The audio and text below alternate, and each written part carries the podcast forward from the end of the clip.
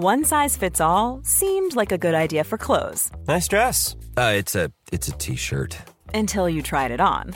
Same goes for your healthcare. That's why United Healthcare offers a variety of flexible, budget-friendly coverage for medical, vision, dental, and more. So whether you're between jobs, coming off a parent's plan, or even missed open enrollment, you can find the plan that fits you best. Find out more about United Healthcare coverage at uh1.com. That's uh1.com. Hey, it's Paige DeSorbo from Giggly Squad. High quality fashion without the price tag. Say hello to Quince. I'm snagging high-end essentials like cozy cashmere sweaters, sleek leather jackets, fine jewelry, and so much more. With Quince being 50 to 80% less than similar brands. And they partner with factories that prioritize safe, ethical, and responsible manufacturing. I love that. Luxury quality within reach. Go to quince.com slash style to get free shipping and 365 day returns on your next order. Quince.com slash style. The New Statesman. Hi, I'm Anoosh Chakelian, Britain editor at The New Statesman, and you're listening to the New Statesman podcast. Local government has faced more cuts than any other area since austerity began in 2010. More councils went bust in 2023 than in the 30 years before 2018, with eight effectively declaring bankruptcy since that year. Northamptonshire, Croydon, Slough, Northumberland, Thurrock, Woking, Birmingham, and Nottingham. A survey from the Local Government Association found almost one in five councillors think it's likely their councils will go under by the end of this year because of a lack of funding to keep key services running. The top 10% of the poorest councils in England have suffered a 30% average cut in funding between 2010 and 2024, according to the Specialist Interest Group of Municipal Authorities. The same research found the richest 10% of councils have had a 10% cut on average in the same period. So, why are councils going bust? To delve into what's happening in town halls across the country, I'm delighted to be joined in the studio by our policy correspondent, Megan Kenyon, who joined the New Statesman recently from the Local Government Chronicle, and Jonny Ball, Associate Editor of the New Statesman's Policy Section Spotlight. So thanks so much for joining me, both of you. And I feel like this is all nerds together because this is a subject that we've all covered for quite a long time, isn't it? yourself, so first of all, you know, I've mentioned bankruptcy, but councils can't actually go bankrupt. So uh, Megan, do you want to explain what it actually means if a council goes bankrupt? What does it do in this context? Yeah. So when a council goes effectively bankrupt, they issue what's called a Section 114 notice, mm. um, which is issued by their chief financial officer. And it basically says because councils have certain duties that they are legally required to do, they're able to still do those duties, but all other spending is is frozen. So that's what it means. It's it councils can't technically go bankrupt, but that's what happens when we say Section 114 notice. So, yeah. Yeah. And they send in commissioners from the government, don't they, to go and sort of make sure that they, they only spend on the things they're legally required to spend money on that tends to be the case, yeah, although not always. Basically, the commissioners are there to hold their hands through any new spending decisions and um, any sell offs that they might have to do as a result of the budget shortfalls, yeah. Right, okay. And so, Megan, you've got a, a fascinating tracker on the New Statesman's policy uh, section online, Spotlight, and I, I think all our listeners should go and have a look at it. I mean, I think I go on it at least three times a week. There's this quite grim map on there showing which councils have gone under already and which are most at risk, and you're updating that. Um, can you take us through some of the places that have gone under and sort of the, the various reasons why that's happened? Yeah, so we're kind of tracking not only the ones that have gone under, but ones that could, yeah. ones that have got high levels of debt, um, and ones that have kind of said they might in mm-hmm. the future. So the ones that have gone um, issued a Section 114 most recently are Nottingham had actually issued a Section 114 in 2021. Um, and that was down to basically they had used money from their housing revenue account, which is um, sort of some ring fenced funding, but also where money from social rent goes for the council. They had used money from that account for general spending, which councils aren't allowed to do. Um, and when they discovered that unlawful spending, they couldn't then balance their budget. So they had to issue a Section 114. The one that they issued last year was more to do with kind of what we're seeing more generally in local government, which is that demand for services is completely outstripping the amount of money that councils have to deliver them. Um, so, in areas such as children's and adult social care and in housing, um, those are serious pressures. And I think Nottingham, you know, it had had some financial turbulence over the past few years and then got to 2023 and kind of found that on top of that, government funding had not kept up with the amount of demand they'd had for the services they, they have to deliver, like social care. Yeah. So that was one. Another was Birmingham, which was in September last year. This one's slightly different in that there were several historic issues. So Birmingham Council is actually the largest um, council in the UK, and um, basically they had had to issue a Section 114 due to they had a 760 million pound bill to settle equal pay claims against mm. the council. So they just kind of found themselves unable to keep up with the number of claims that they had. And they've actually said that so far the council spent £1 billion settling these equal pay claims. But actually, they estimate that the remaining claims will cost a further 120 million pounds. So that's like 1.1 billion pounds, sort of, yeah. because of this festering equal pay claim. Yeah, it's massive. Um, but alongside that, they had and this is quite topical, they had tried to roll out a new IT system called Oracle, which had gone very badly. and actually, it's ended up that it's expected to cost them £100 million to rectify this sort of rubbish IT system, basically. Right, okay. Which is a lot of money um, against its annual budget, which is just under £3.2 billion a year. It's interesting because in the cases of some of these collapsed councils, um, if we can call them that, there are some very specific circumstances that led to them having to issue a Section 114. And I remember going to Northamptonshire County Council, which was the first to go in this period since 2010. It was 2018. I don't think another council had gone under for 30 years before that one. Um, and it had made all sorts of poor financial decisions. It had tried to outsource loads of its services, um, including child protection services, the really fundamental services. And in some cases, it was being charged more than the market rate back for them. Um, and as well as that, it sort of had this attempt at a commercial property portfolio. When I went, I went to see this sparkling new council building called One Angel Square, you know, all ang- angles and exciting copper and glass. And they'd actually had to sell it off um, four months after they'd bought it for £53 million. And it was kind of like this symbol, this white elephant in the centre of town that represented its profligacy. And you've seen similar things happening in Woking. Croydon tried to create its own in house um, housing developer, and that created some white elephant redevelopments as well. But obviously, the circumstances, like you hinted at there, Megan, um, for making poor financial decisions and trying to save money in these innovative but ill thought through ways are common of all councils. You mentioned um, social care temporary accommodation and other pressures that are, that are on um, councils, and we'll talk about that in more detail.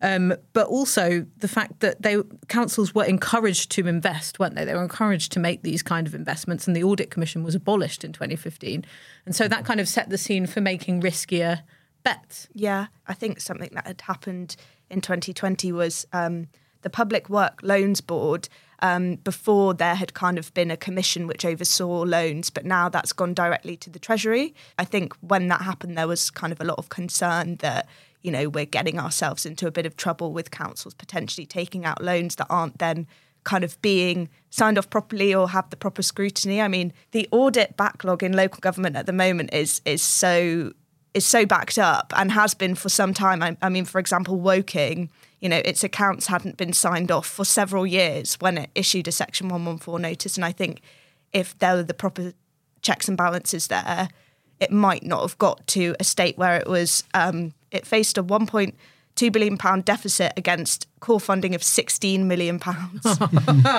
yeah. Yeah. Yeah. I mean, Thurrock is another great example. I went there um, last year and that's, that went um, bust at the end of 2022. And they just made some extraordinary um, investment decisions on things that have absolutely nothing to do with the town. So, investing in solar farms as far away as Wiltshire.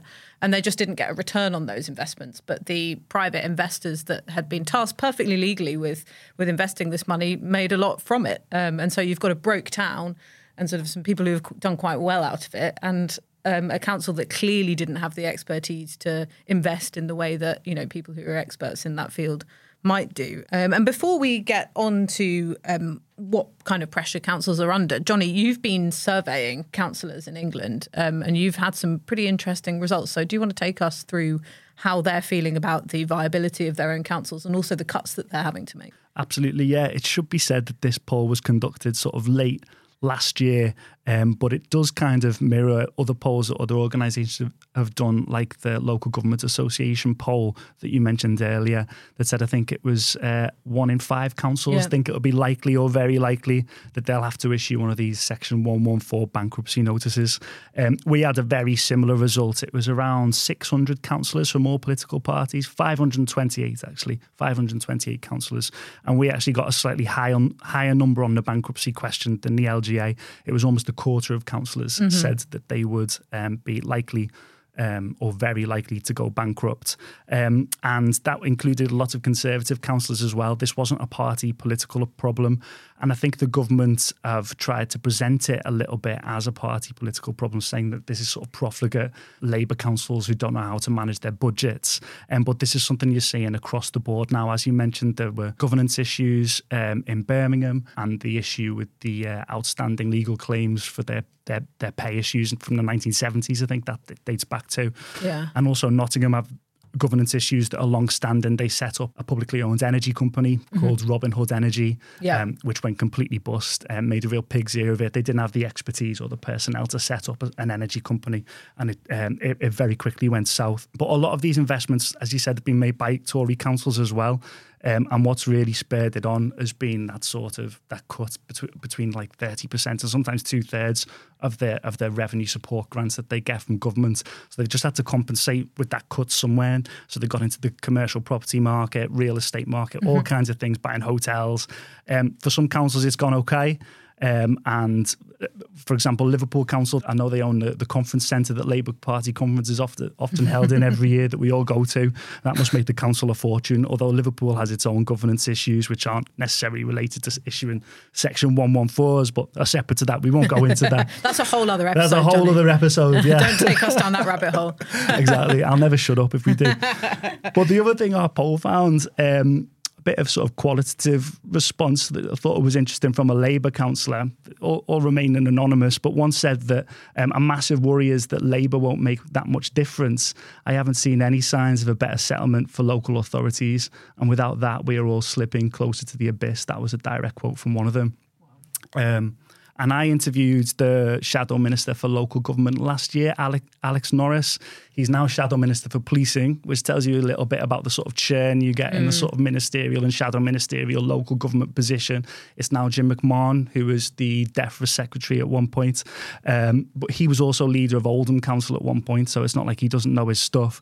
But I, I, I pushed Alex Norris, Norris a few times to say, will you restore that council funding to sort of 2010 levels, more towards 2010 levels?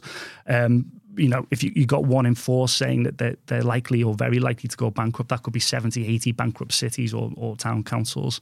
Um, and he wouldn't commit to it, basically. He kept saying, um, you've got to have to wait till a manifesto. And given the fiscal constraints that the Labour Party keep emphasising that they're going to be under, um, a lot of councillors, according to this poll um, and other polls that other organisations have carried out, a lot of councillors are, are feeling very bleak about the sort of fiscal outlook in the next few years. Yeah, well, it's interesting. I mean, let's come on to that because I think Angela Rayner has recently said that it will be a long slog rather than a magic wand to help sort of fix town halls if Labour get into power, which doesn't sound like there's a big settlement forthcoming. And actually, that brings problems of its own. I heard from a Labour councillor up in Yorkshire who was saying actually there's a lot of councils that think or assume Labour's going to be more generous when it comes into government, so are spending as if like a big solution is round the corner, and actually hmm. getting more closer and closer to bankruptcy because of that. Perhaps false hope. We don't know.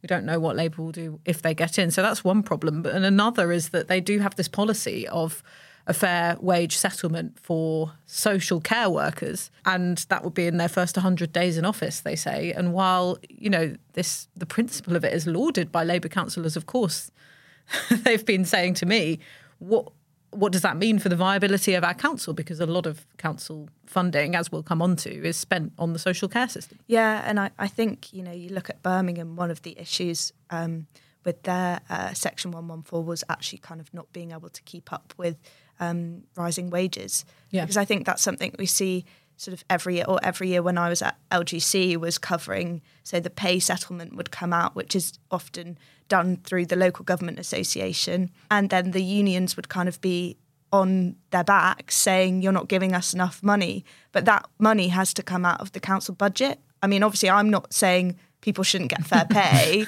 but I think you know it's all wrapped up in the same thing, isn't it? It's kind of like how do you solve so many issues housing, social care, children's social care, ensuring people in the public sector are paid a fair wage without kind of solving the issue of council funding. I think it's such a big question for Labour. Yeah, and, and I think as we've talked about Labour, we should probably talk about what the government has sort of agreed to do to try and fix the situation. So there was um, some funding announced at the end of last year 64 billion pounds worth. I mean, that sounds like a huge amount of money, but it's not enough, is it? And the local government association came out and said it wasn't enough and there'd still be a 2 billion pound funding gap this year. I think Tory MPs actually wrote to Rishi Sunak and asked him for more money because otherwise there would be significant cuts needed this year.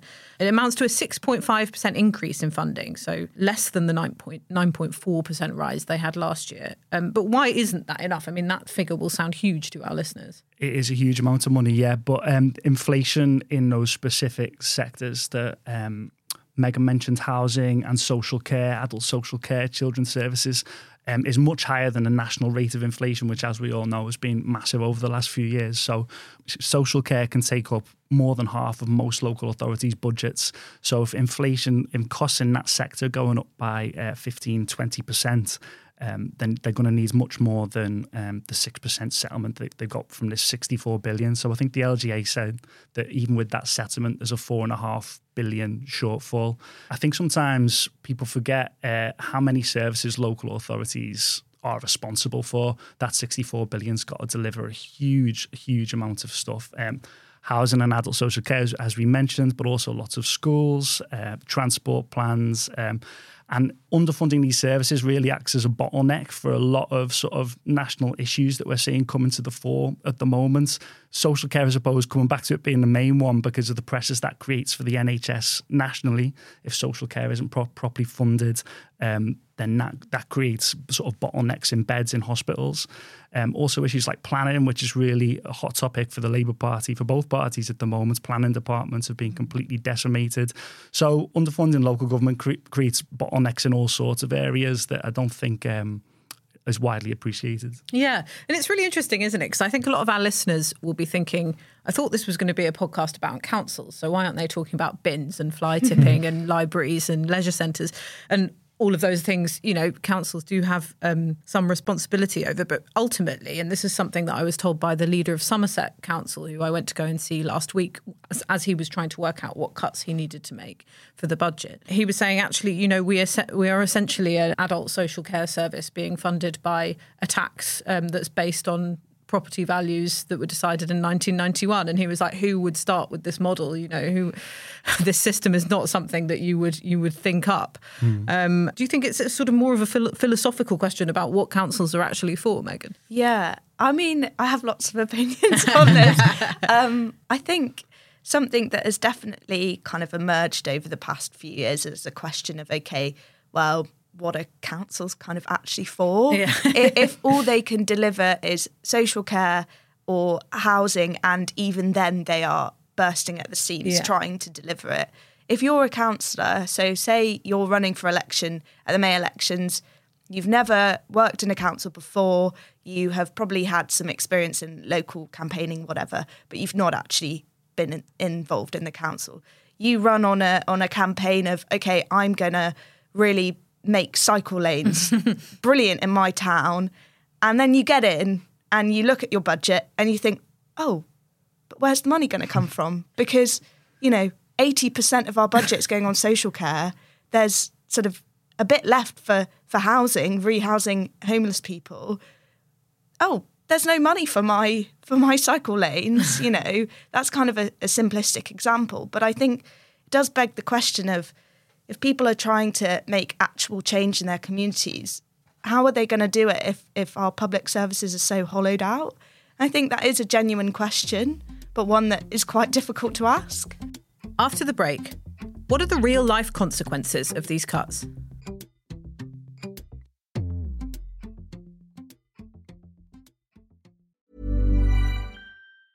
Even when we're on a budget, we still deserve nice things. Quince is a place to scoop up stunning high end goods for 50 to 80% less than similar brands. They have buttery soft cashmere sweaters starting at $50, luxurious Italian leather bags, and so much more. Plus, Quince only works with factories that use safe, ethical, and responsible manufacturing. Get the high-end goods you'll love without the high price tag with Quince. Go to quince.com/style for free shipping and 365-day returns.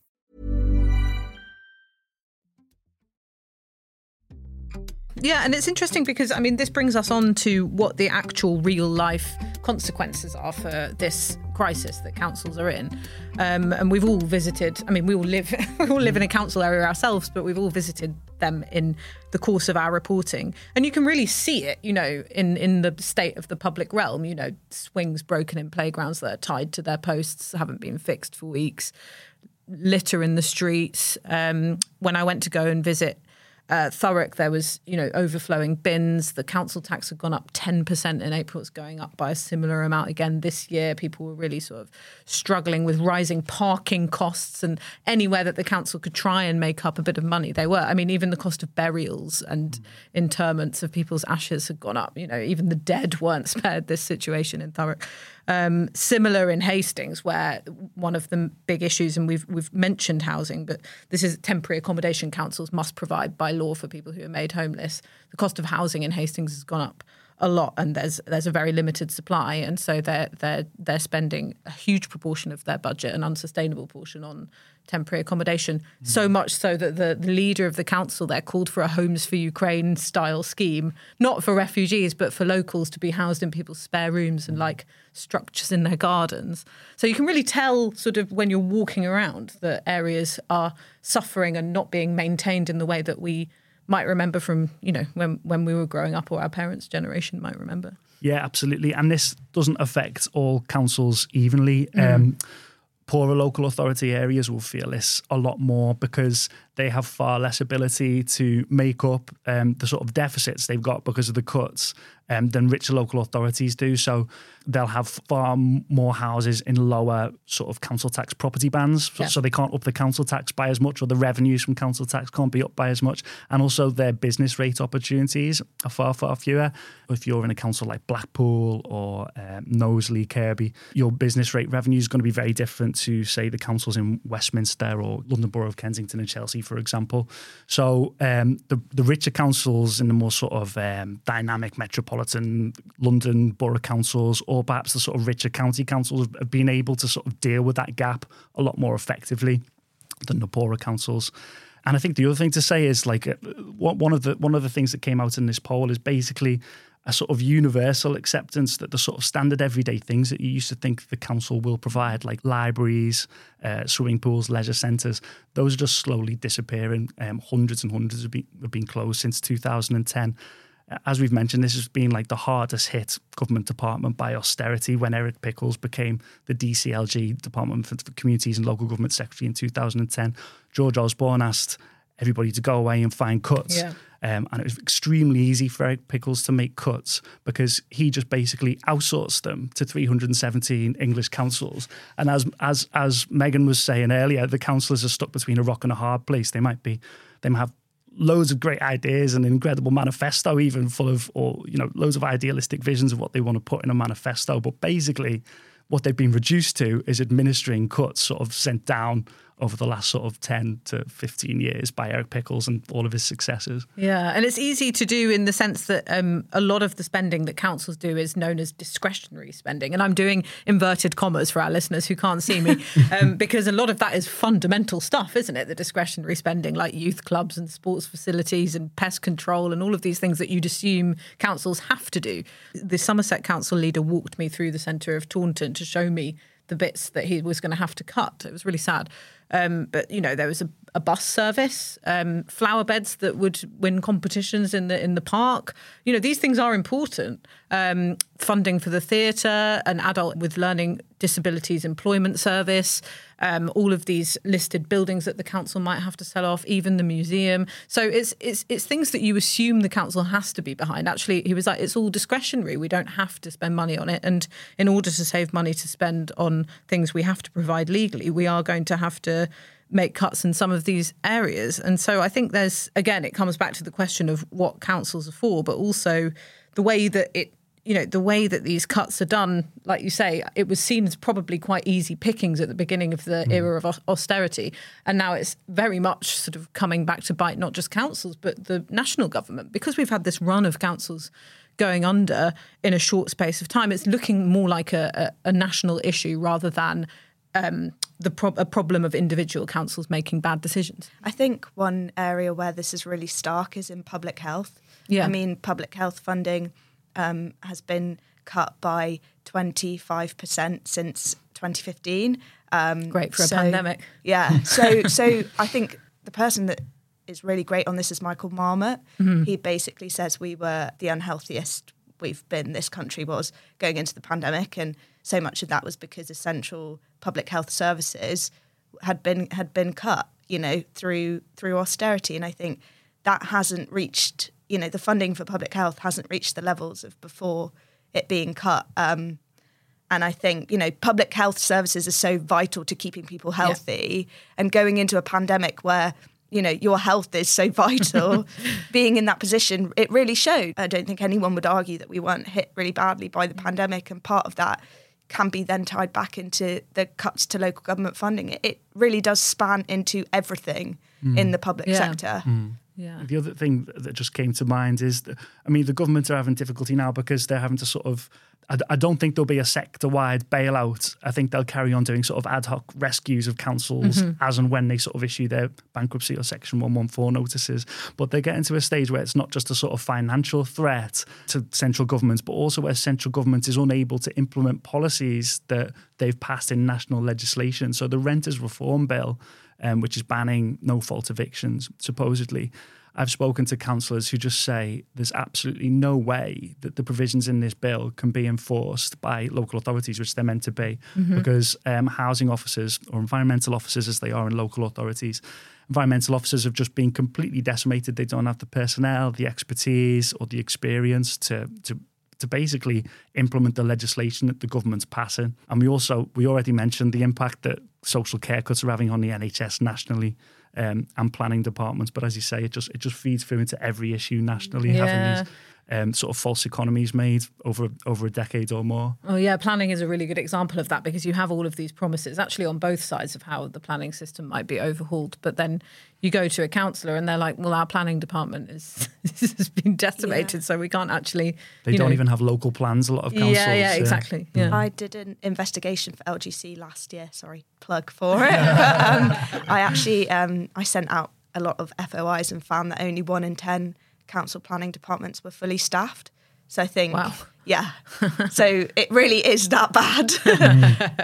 um, and we we touched on council tax, but um, can one of you take us through how ridiculous a tax it is, please? Because this is one of the ways that councils can spend money. But as I mentioned, in England at least, you know, it's based on valuations of properties that were made in 1991 and think of the housing inflation that we've had since then and it's a it's a very regressive tax as well isn't it I'm going to leave that to you.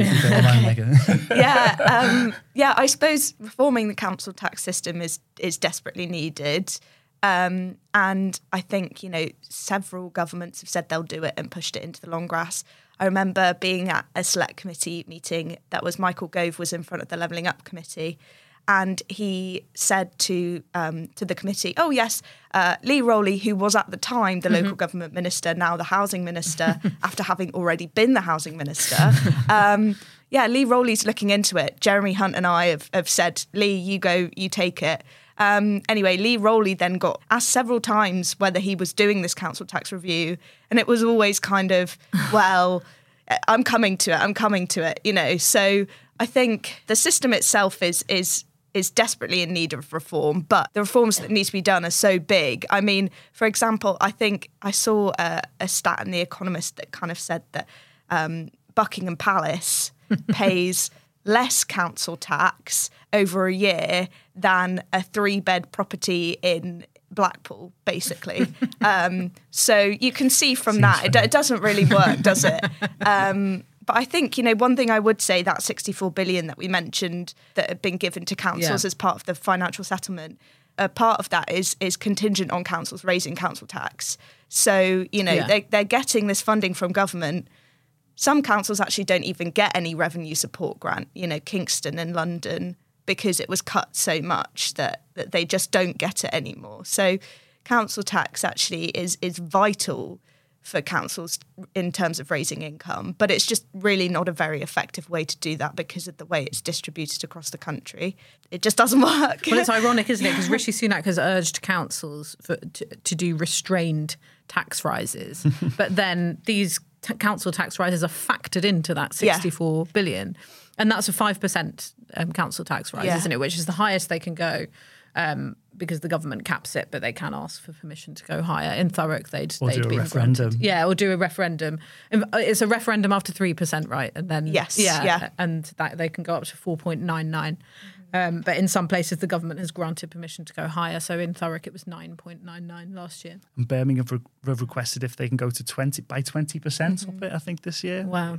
I mean, having issues of Section 114 that's shocking. Um, and I mean, just to bring us to an end, Megan, you've been looking at other councils that are potentially in trouble. I wondered if you could take us through some of the places that we should keep an eye on. Yeah. So I think you can kind of split it into two issues basically. It's either housing is going to cause these councils to tip over the edge or it's social care. Mm-hmm. So, um, some key examples I can pick off the top of my head are Havering Council in, in London um, that housing is a massive issue and, and is for a lot of for a lot of London boroughs. Temporary accommodation has just ballooned and is so expensive because no longer are you having councils housing people in, in flats and sort of traditional temporary accommodation. More and more families are being placed in B and B or hotel accommodation, which is so expensive. Mm. Um, so Havering and then Hastings, which you mentioned, both have housing issues. I mean, yeah, a, a kind of an example of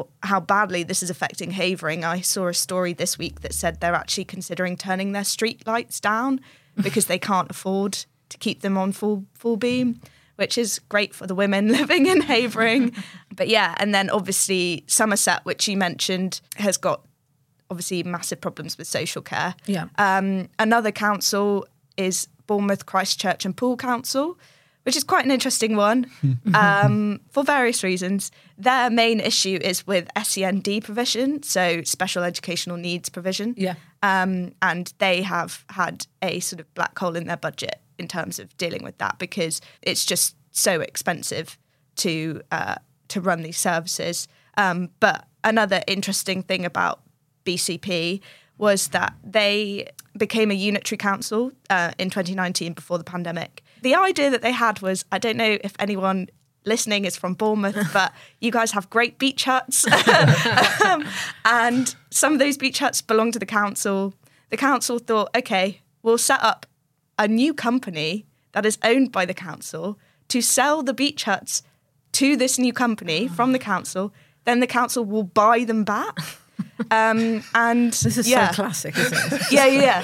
So that was apparently going to raise the amount of money they needed to fill the gap in their transformation program.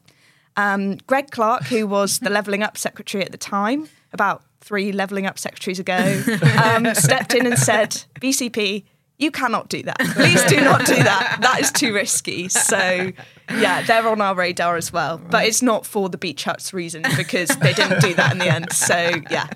I love how it was like everything else was fine for 14 years or whatever. And then the yeah. beach huts, no, we draw a line at that actually. The government yeah, stepping in.